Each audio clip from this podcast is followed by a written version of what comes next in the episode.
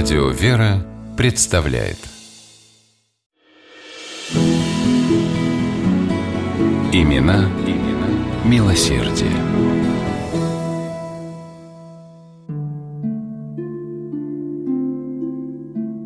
На севере нашей страны лежит суровая якутская земля.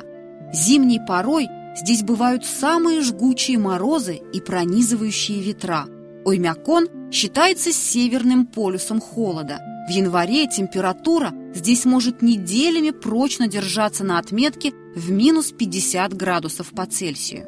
В таком неприветливом, заледенелом краю появился на свет в 1837 году Николай Осипович Кривошапкин. Отец его был зажиточным якутским скотоводом, и когда Николай подрос, выделил ему очень приличное наследство – 150 голов скота. Недолго думая, юноша, словно блудный сын из евангельской притчи, бросился во все тяжкие. Стал играть в карты, кутить с друзьями и вскоре промотал все, что ему выделил отец. Все родные отвернулись от него, а брат Иван прилюдно обругал его растратчиком. Один отец заступился за Колю, продолжая верить в то, что он обязательно образумится и встанет на ноги.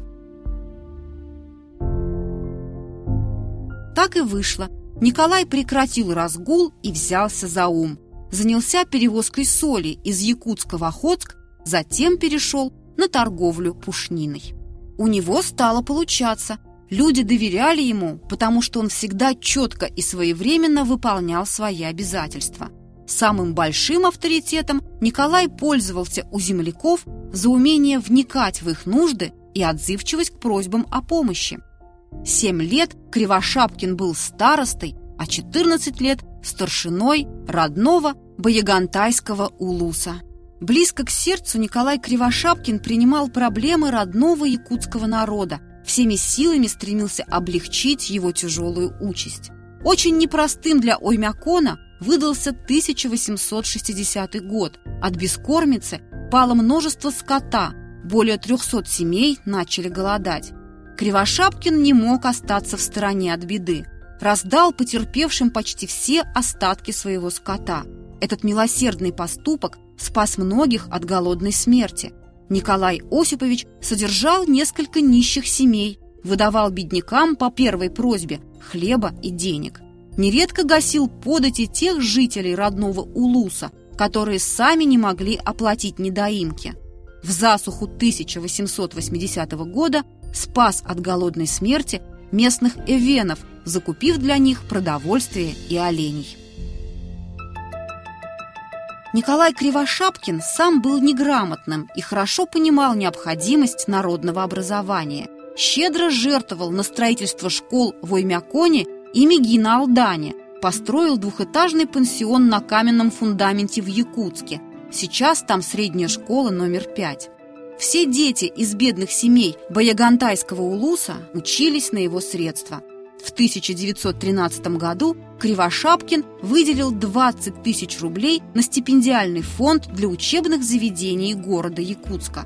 Стипендия назначалась детям бедных родителей. Благодаря этой денежной помощи смогли выучиться многие умные и способные ребята, в их числе талантливый писатель Николай Заболоцкий. Также Николай Осипович хорошо осознавал, как нужно его народу духовное просвещение. На строительство трех церквей в якутских селах и приобретение для них церковной утвари Кривошапкин потратил около 80 тысяч рублей. В 1915 году соорудил деревянную церковь в городе Среднеколымске. Когда большевики пришли в Якутию, Николай Осипович призывал земляков воздержаться от сопротивления новой власти и напрасных жертв. Репрессии Кривошапкина не коснулись, он добровольно передал свое состояние советской власти. С его помощью был образован колхоз имени Калинина. До сих пор в Якутии доброго и отзывчивого Кривошапкина помнят благодарные потомки тех, кто с помощью Николая Осиповича смог получить образование и достойно устроить свою жизнь. В 2000 году имя Николая Кривошапкина присвоено пятой школе города Якутска и Оймяконской средней школе.